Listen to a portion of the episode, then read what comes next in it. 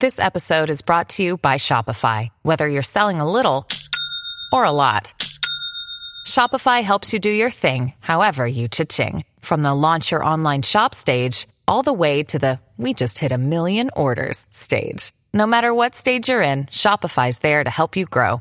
Sign up for a $1 per month trial period at shopify.com slash special offer, all lowercase. That's shopify.com slash special offer.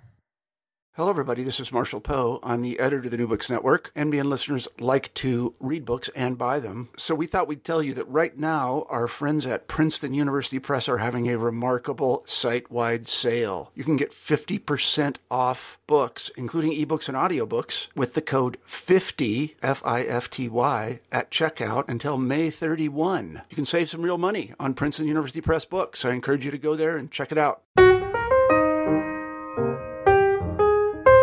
Hello, everyone, and welcome to New Books in Historical Biography. I'm Mark Klobus, your host for the channel.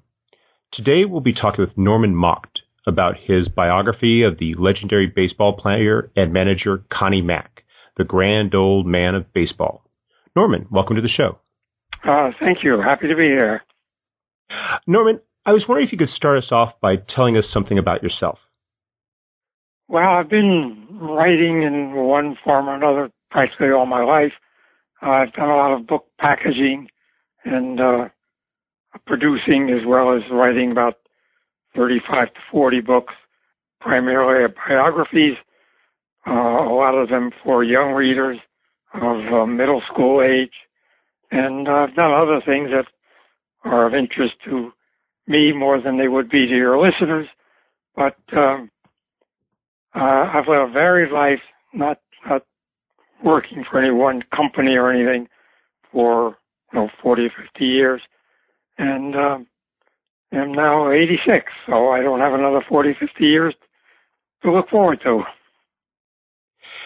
And you had just been a longtime writer but you've been also a longtime fan of baseball.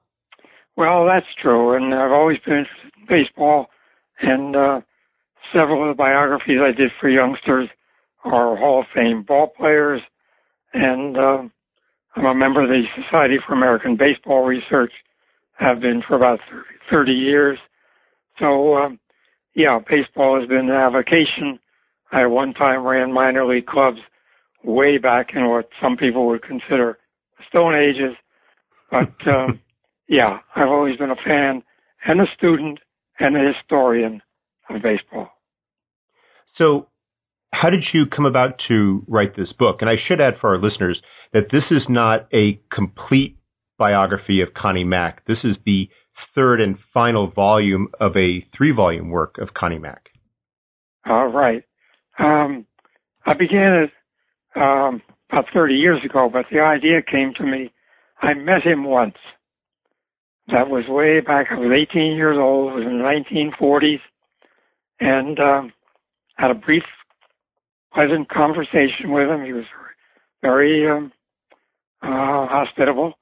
And um, over the years, I read a lot of baseball books about everybody from John McGraw to Mickey Mantle and uh, other baseball heroes, and never saw anything of any substance about Connie Mack, who epitomized the history of the game.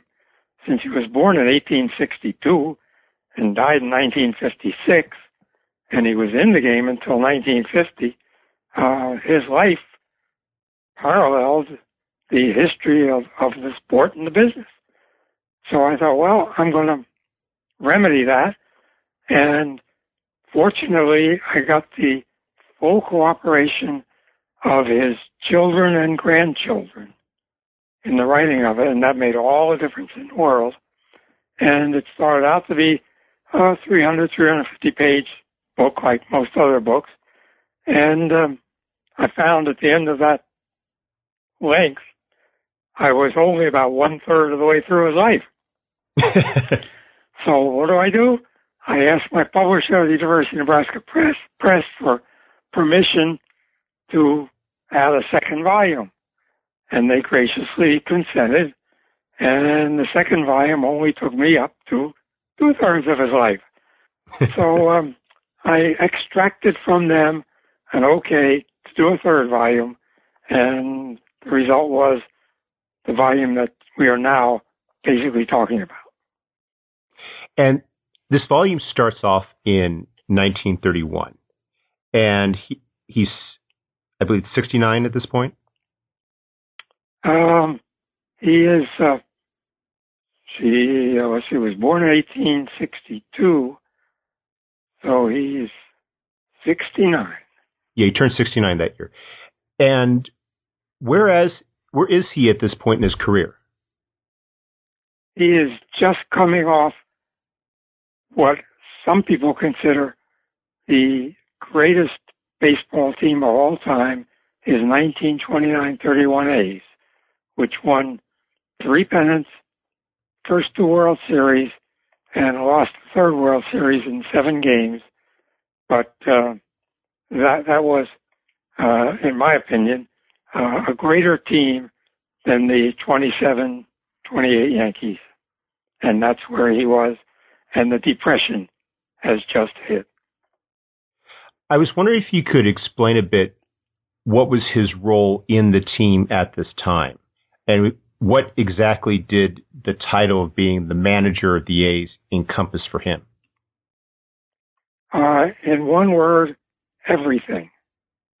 and we're jumping ahead a little bit because that everything also carried the seeds of the downfall of the business.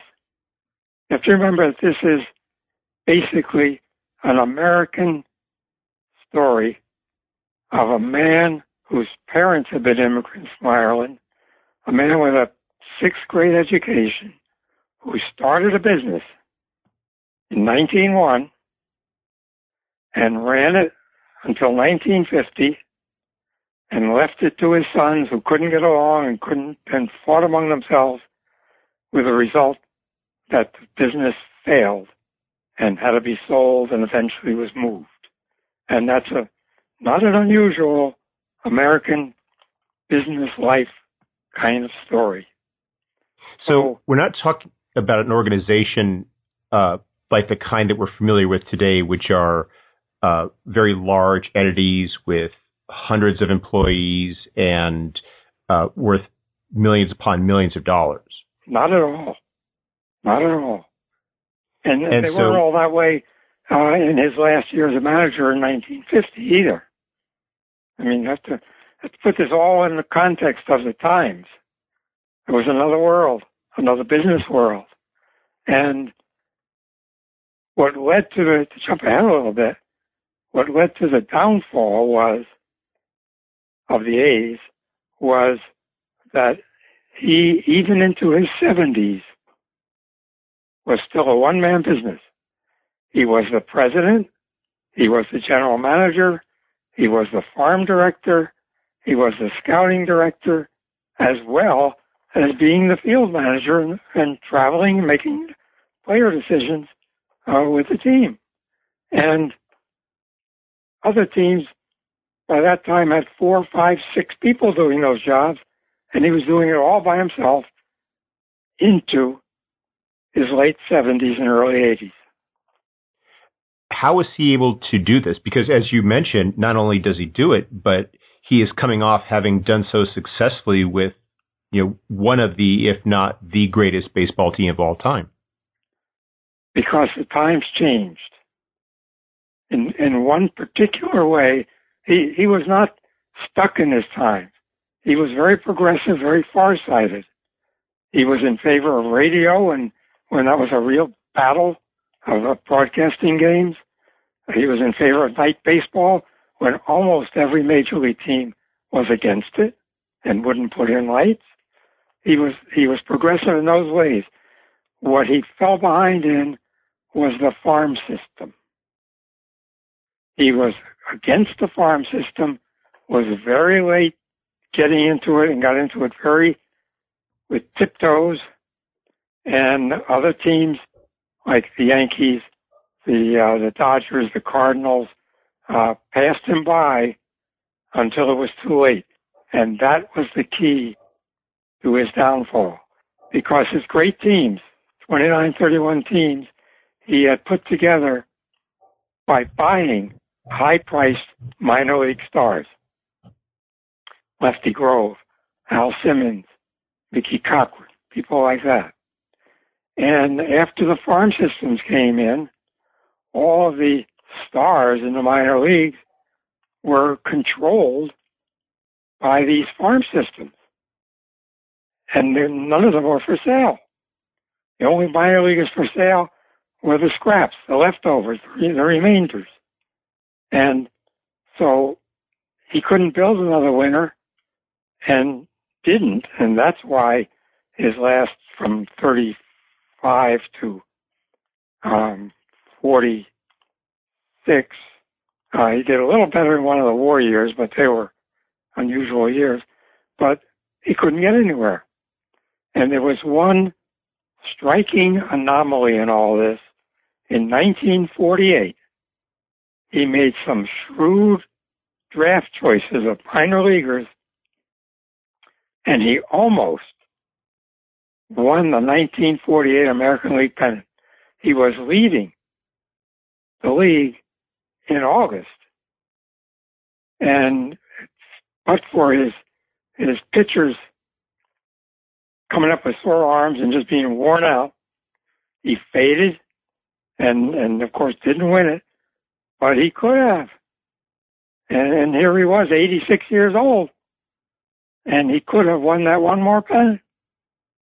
Which is really was his goal for many of the years that you're covering in your book. He just wanted that, or he declared at least to the press, he just wanted that one more pennant. Well, he he he along the way, he softened that. He said, I'd like to have one more contender. I'd like to be up in the race one more time. Unfortunately, by the time he was in 1948, he was, uh, he had advanced senility. He had had many, I think, many strokes. Um, he could not get the words out that he wanted to. He could not talk to his players. He would fly off the handle sometimes, which he hadn't done for maybe 90 years. And he was, he was covered by his coaches and his players. They understood and took things into their own hands to a great extent. And so he does not deserve the credit except for the players that he picked out. Uh, he does not deserve the credit for almost winning that pennant. But nevertheless, what a great story that would have been. Mm-hmm. One of the things that stands out in your book is his ability to assess players, to offer them good uh, advice when they're on the field. And you quote in uh, several places these players who constantly return to the fact that even when he's in his 70s and 80s, he always seems to know, or almost always seems to know exactly, you know, what is the right thing to do you know, whether they should back up or whether they should, uh, you know, move or if they switch positions, it might seem awkward at first, but it oftentimes works out. He really seems to have demonstrated, even into his 80s, a good understanding of the game itself. He never seemed to lose that up until the very end. Right. He was a he was a fourth outfielder, primarily for for most of his managing days. Even veteran players he would he would move them and they would shake their heads and he would move them, continue to move them, and they would say this old man is crazy, and then often I can't say every time, but often uh, the batter would hit the ball straight at him, and uh, he he didn't really lose that. He lost his ability to move infielders because basically he couldn't see them anymore, couldn't mm-hmm. see them clearly anymore and um, so that that was a handicap for him. But he was always a teacher. Mm. First and foremost, he was a teacher, and uh, he also realized, incidentally, that when he did not have dependable pitchers who he, who knew what they were doing and could put the ball where they wanted to, he would abandon his moving of his outfielders because it didn't work if the pitchers didn't pitch to him the way they were supposed to. You quote him as saying that 80% of baseball is pitching. I think it was the uh, number that that uh, he said. Yes. And of and, that, he also said, and 40% of that is catching. Mm-hmm. He recognized, as an old time catcher himself, he recognized the role of the catcher uh, in successful pitching. One of the things that uh, you mention in the book, though, on occasion, are some of his biases. For example, his belief that you couldn't really have short pitchers.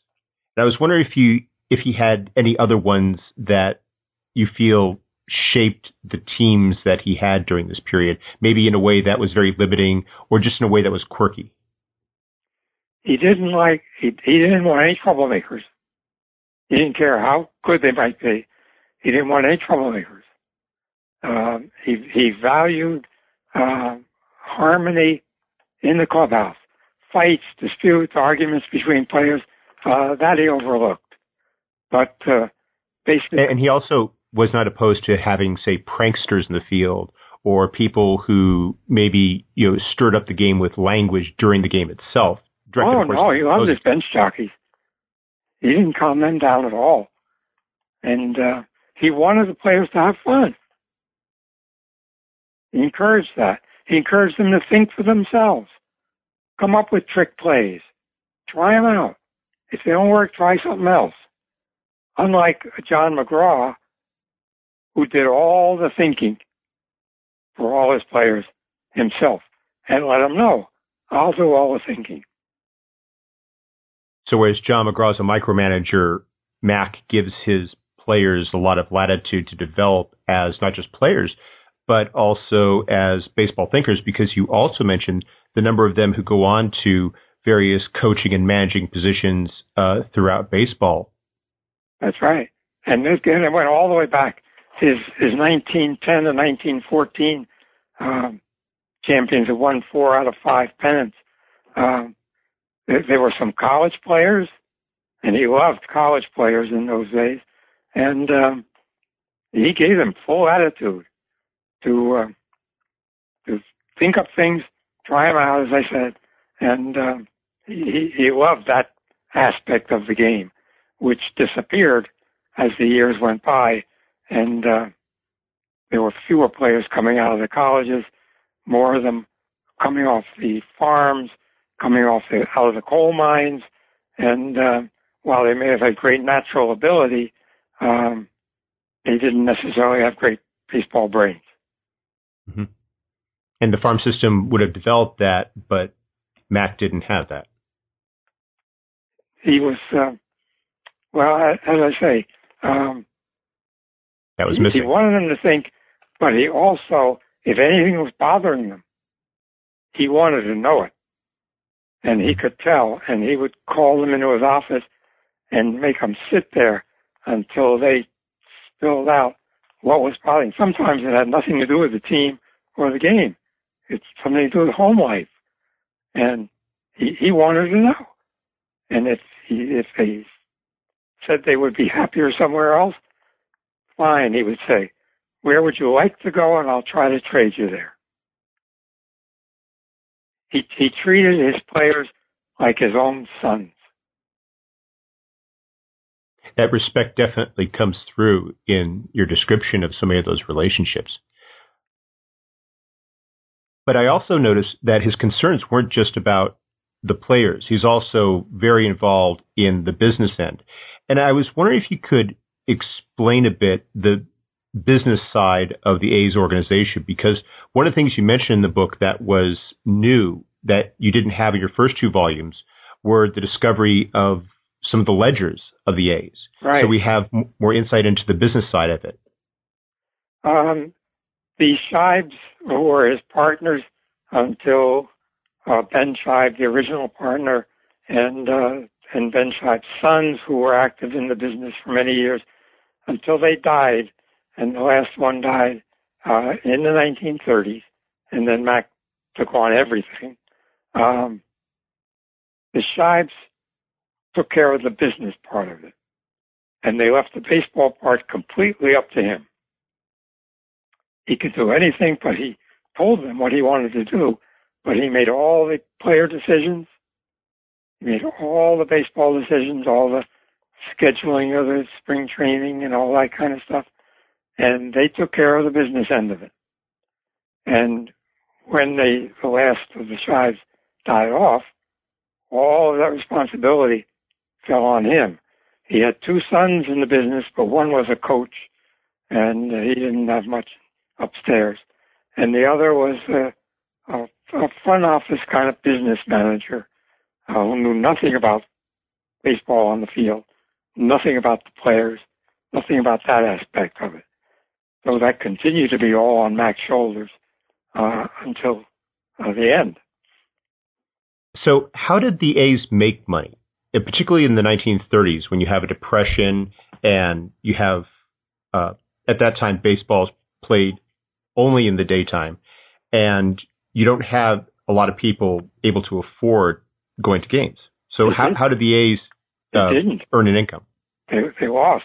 They lost piles of money, which, unlike teams like the Red Sox with Tom Yawkey and the Yankees with Jake Ruppert and their outside fortunes, um, he had nothing outside. He had no other outside source of income except the team. Period. And they lost a lot of money. And a lot of teams uh, lost a lot of money. They lost a lot of money in the Federal League wars um, around 1915 to 17. Everybody lost money. World War One, everybody lost money. They cut salaries. Mack cut his own salaries. The baseball commissioner's salary uh, he cut. Uh, Kenesaw Landis cut his own salary. Um, they they tried. They cut the, as much as they could, and uh, just tried to get by. But and, and, you... and uh, other teams, other businesses during the depression could close plants. They could lay off workers. They could shut down. But what could a baseball team do? They couldn't stay in business without playing the schedule, without fielding a team. So in Mack's case, and a few others, the only thing they could do was sell off assets. And the only asset they had to sell was players. So Mack sold his high priced players that paid off the bank loans, that uh, kept them going. Otherwise, he'd have been out of business, and he didn't hesitate to say so. But of course, that came at a price, and that price was the teams were struggling to do well. They were struggling even to uh, make 500, and that contributed to a lot of the woes that uh, the team had during those decades, during that's those years. Right. And that and that's why when they began to work out of the depression in 38, 39, 40, and of course World War II came along and and took you know, hundreds, if not thousands, of ball players, minor leaguers and major league, which set all baseball back again. Major League Baseball was essentially high minor league baseball for three years or four years. But um, so there was all the high salary players were gone too. So the salaries were quite low for everybody. But uh, yeah, Mack struggled, no question mm-hmm. about it. And as I said before, um, he had no farm system, and after the war, he couldn't compete, and uh, he didn't. But they struggled, and they were losing money, and they were in debt. And then he made a huge mistake when he retired, and he chose of his three sons, none of whom could get along with the other two. He chose the oldest because he said in old Irish custom, the oldest must succeed me. And the oldest was least competent. The youngest could have could have saved the team, could have made a go of it, but he was the youngest, and so he was out. Well, there was also the dynamic with the Phillies that complicated things, but I want to return to that in just a little bit. One of the things that I noticed in the earlier chapters about the Depression that strike me as especially interesting compared to today was the degree to which Connie Mack was willing to uh, undertake various not really stunts, but expeditions. How spring training was not a fixed location.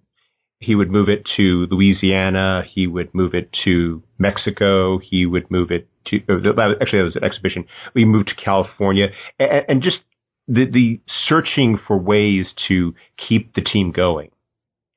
Well, he, he had, um, when, the, when they started losing, uh, toward the end of their stay in West Palm Beach, where they had been for some time, um, they couldn't draw anything because they were no longer the champions.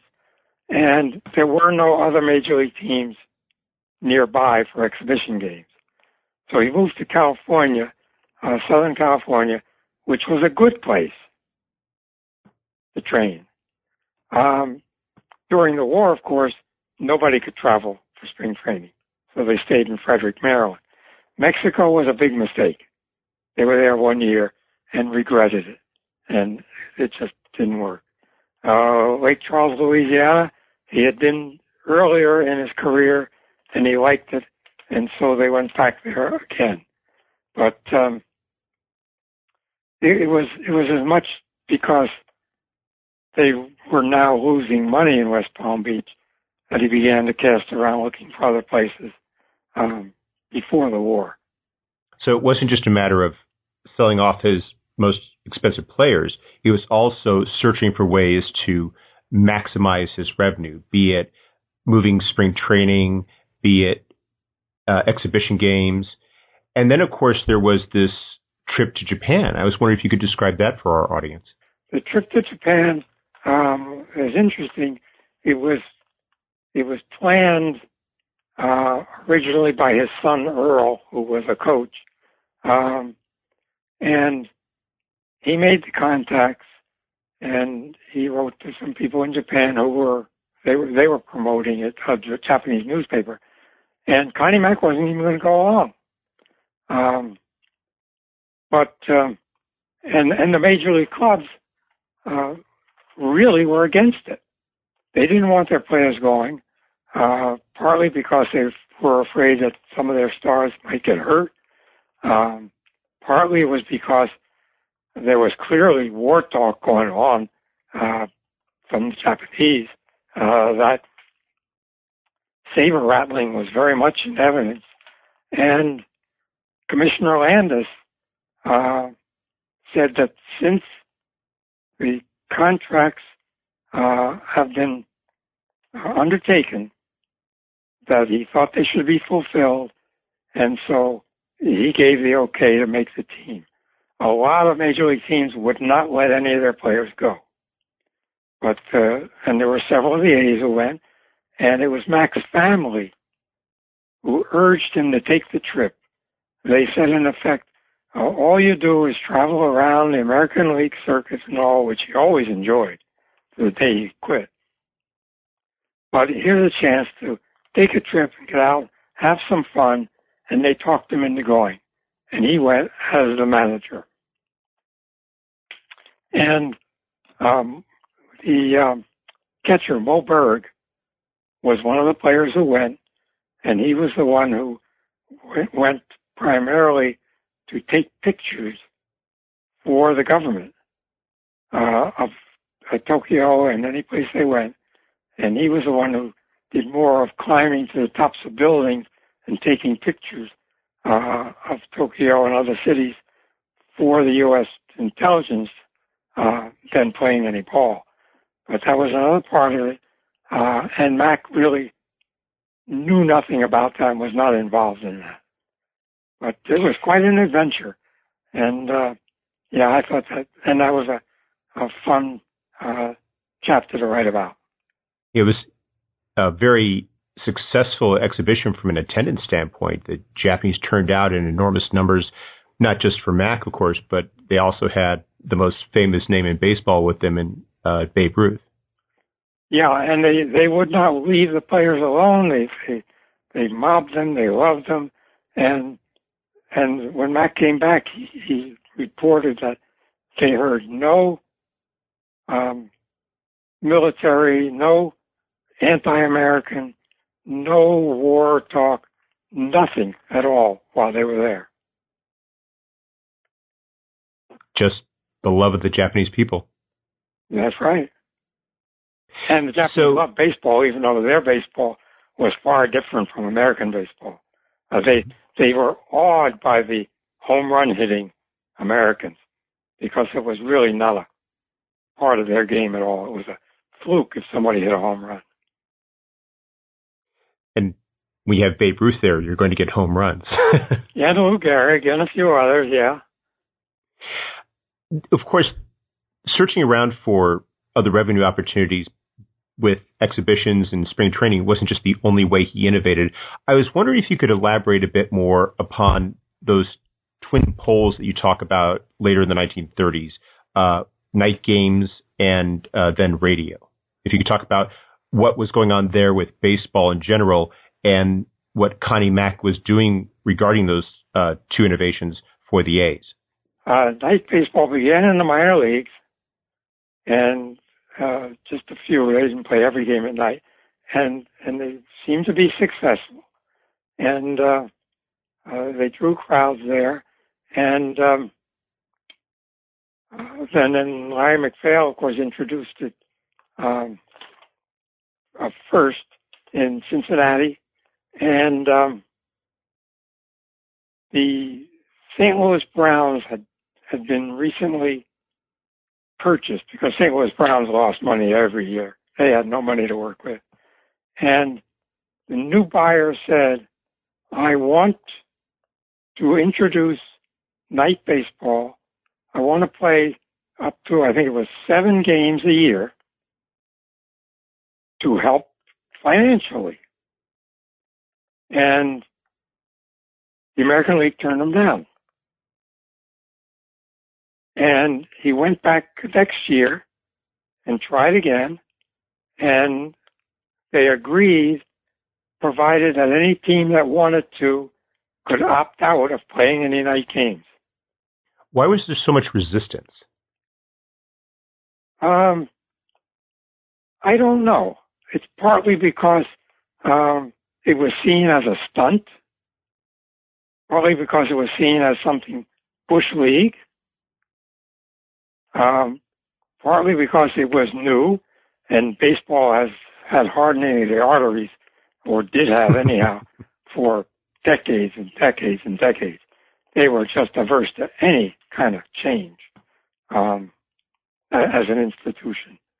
And the more successful teams didn't need it. They called it a circus. And the Yankees wouldn't play any night games. The Red Sox wouldn't play any any night games. And uh, Connie Mack said, "Look, we're in the middle of the de- depression. There are people can go to games at night that couldn't otherwise in the daytime. If it helps a business, why shouldn't we do it?" And he was turned down. And it took a couple of years before he got permission. And even then, the Yankees said, no, we won't play at night. And I think the Yankees were the last to put, well, not the the last, the next to last. Uh, the Chicago Cubs were the last Wrigley. Um, it took them a couple of years to get approval to play night games.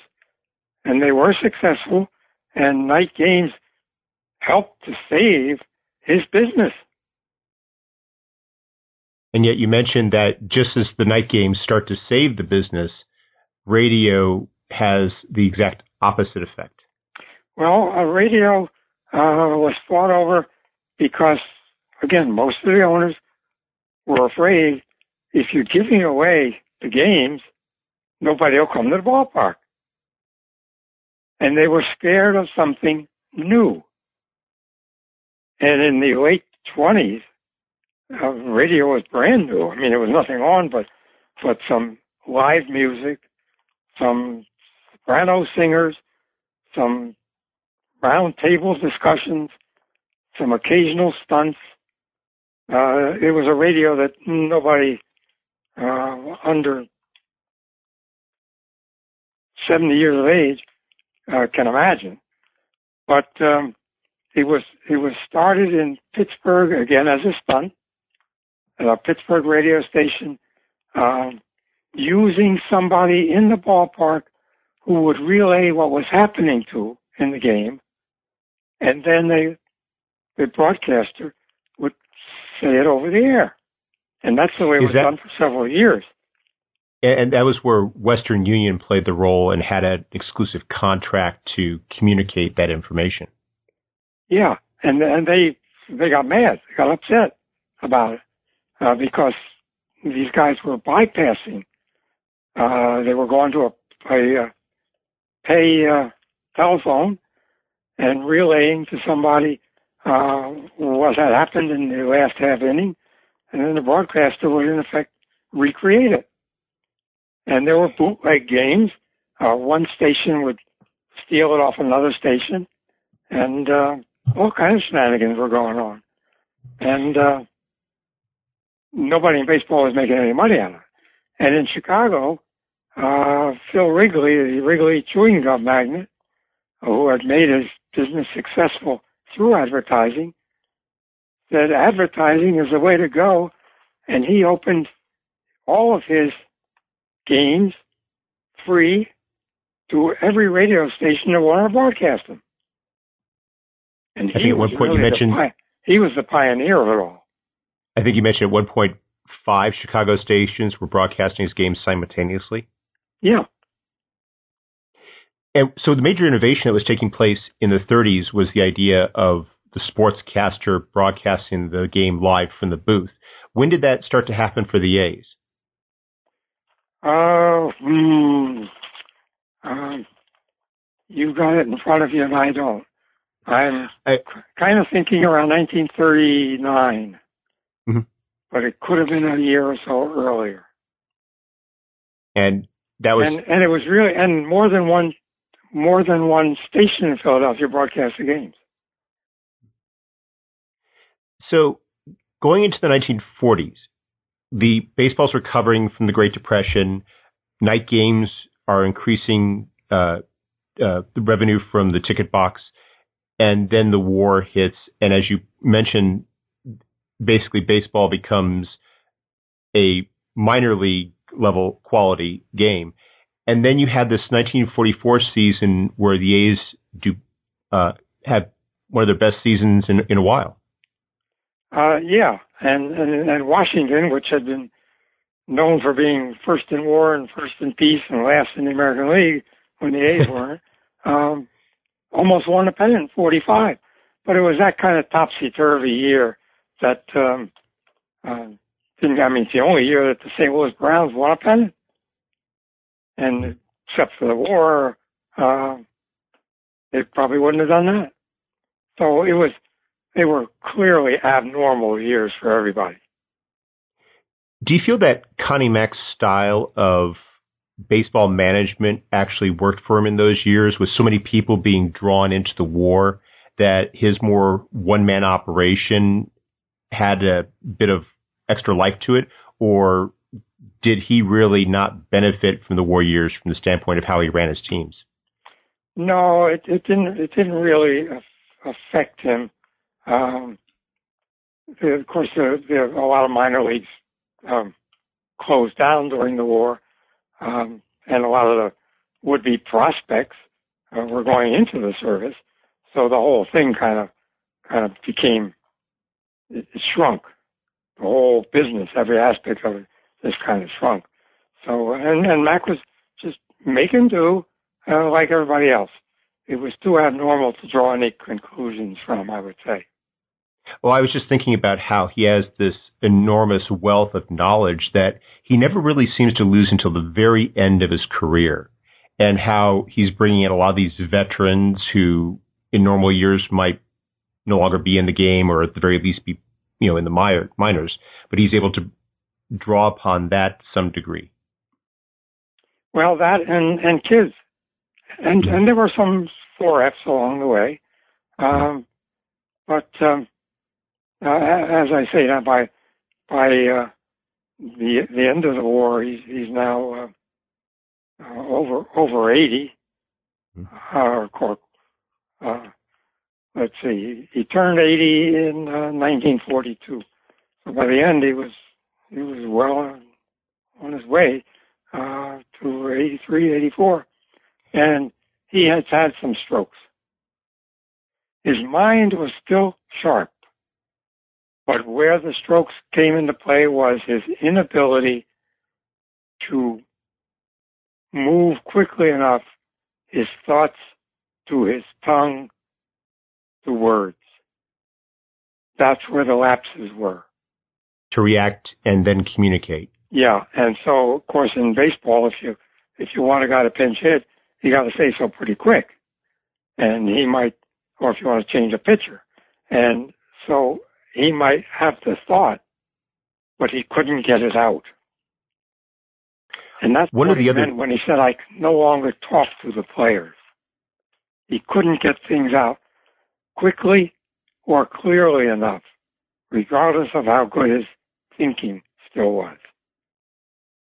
One of the recurring uh, uh, episodes in your biography are the number of times that people basically celebrate his impending retirement. And I want you to talk for a bit, if you could, about that attitude that Mack brought to the idea of retirement, the idea of why did he stay as long as he did, uh, what were his conditions for retirement, and ultimately why was it that he, if you will, missed the window when he probably should have retired. Stubbornness is part of it. Stubbornness uh, exhibited itself here and there throughout his life. That was, I think, a big part of it.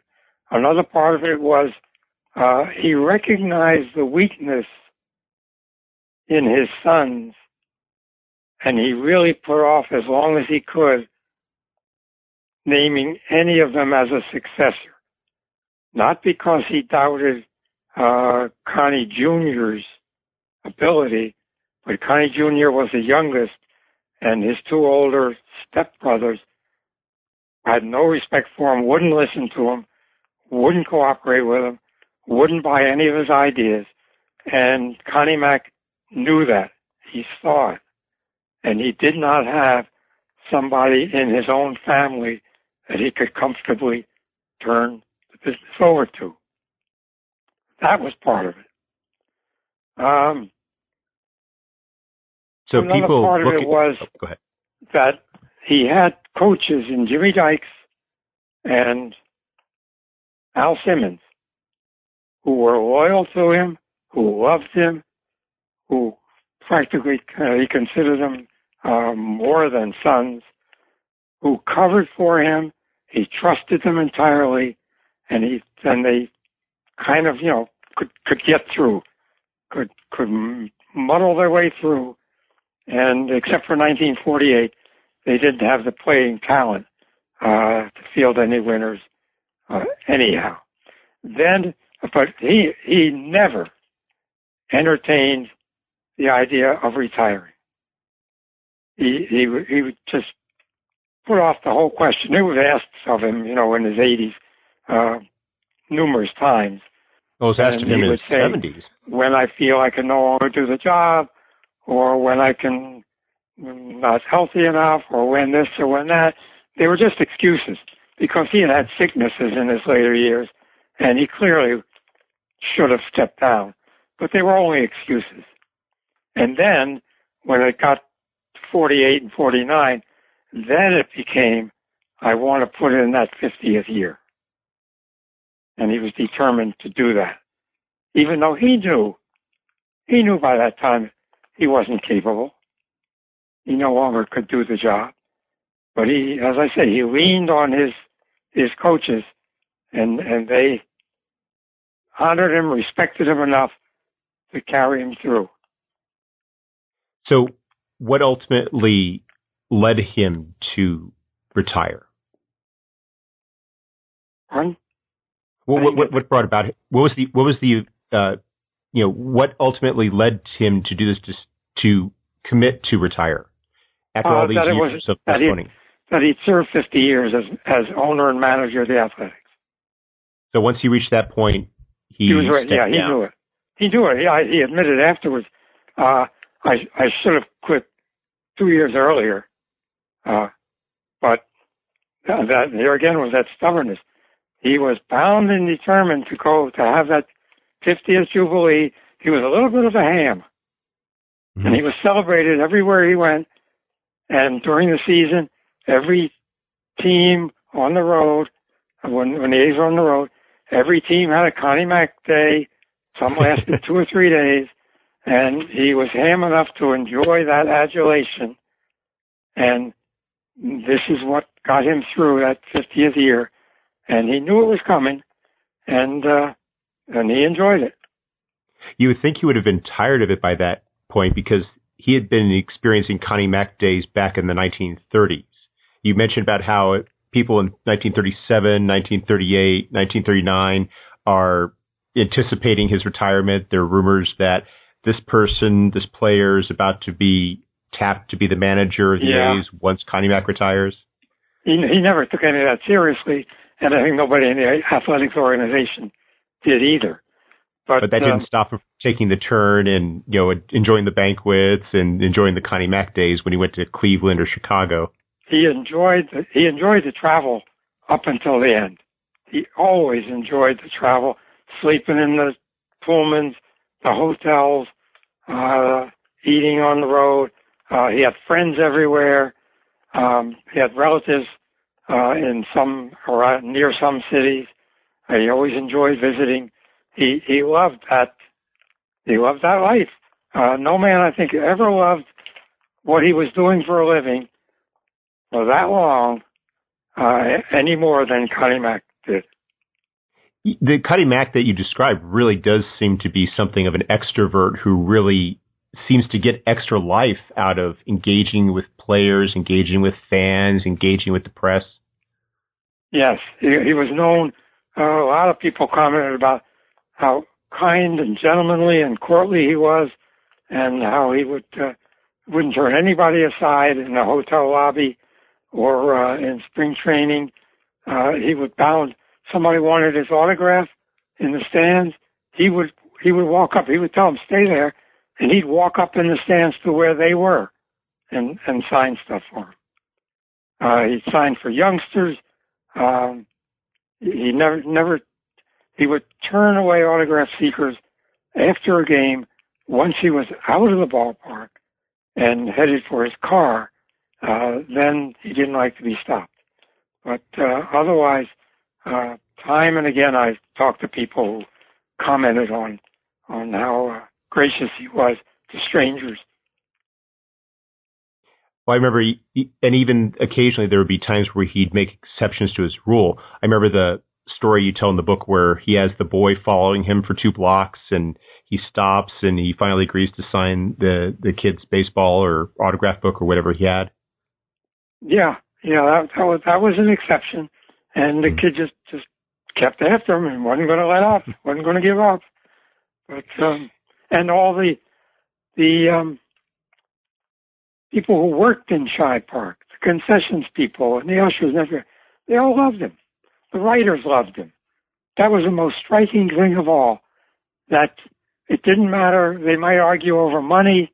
Um, the, the players and him, um, the writers, as hard boiled as they were, uh, he was always ready for a column and an interview and he would give them some advice, and uh, on, on he would tell them, now I might uh, I might deny something after you write it, but uh, that's all right. You go ahead and write it because if if you write it and it turns out not to be so or I deny it, then you've got a second story to write about the denial. He was always on their side, and they appreciated it. And um, I mean, these guys, they, they've done on all kind of beats and they've been in the business forever, and they all loved him. And that was that was a phenomenon that uh, uh, that really struck me. Now, when he was in retirement in his final years, how did he respond to uh, the developments regarding the A's, the uh, infighting between his sons, the uh, move to Kansas City. Was he still active enough or aware enough to uh, to to comment or to try to uh, intervene in some way? Uh, yes and no. He he was he tried. He went to some of the meetings involving uh, the sale, possible sale of the team, but he was honored and revered by all the other club owners in the room. But uh, as one of them told me, uh, he really he really didn't seem to know what was going on.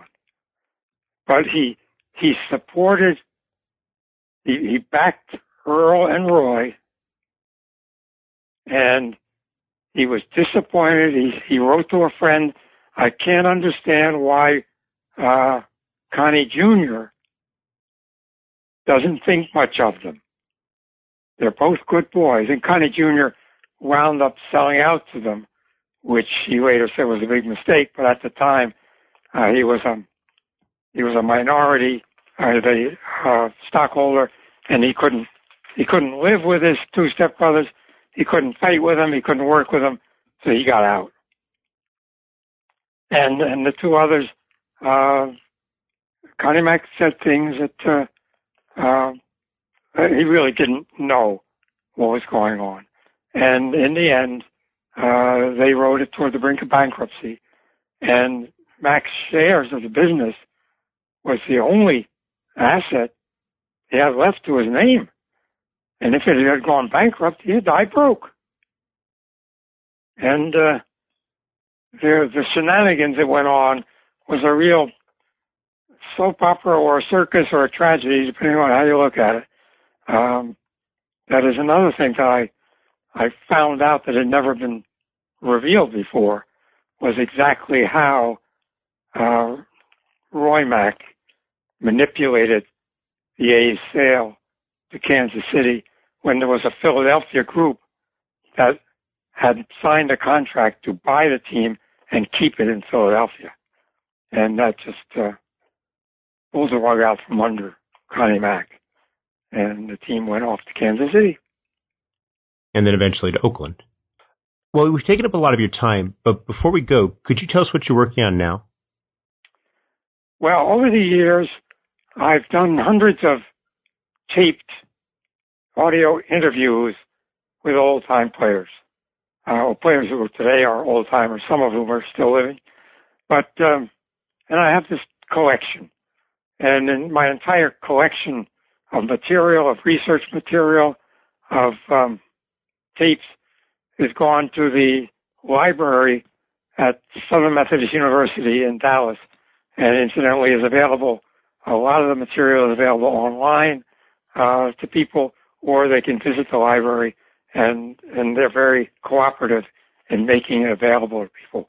But I picked out about 50 or 60 of those interviews and I'm I'm working on the possibility of collecting them into a a book similar to The Glory of Their Times, which some people may be familiar with, of the voices of these people telling their stories uh, in and out of baseball and uh, so that I'd say is is a possible next project, but it's going to take a whole lot less than 30 years to complete.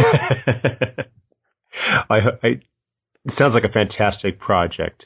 Norman, thank you very much for uh, taking some time to uh, share with our listeners about this amazing uh, trilogy that you've written, and uh, have a wonderful day. Thank you very much for having me.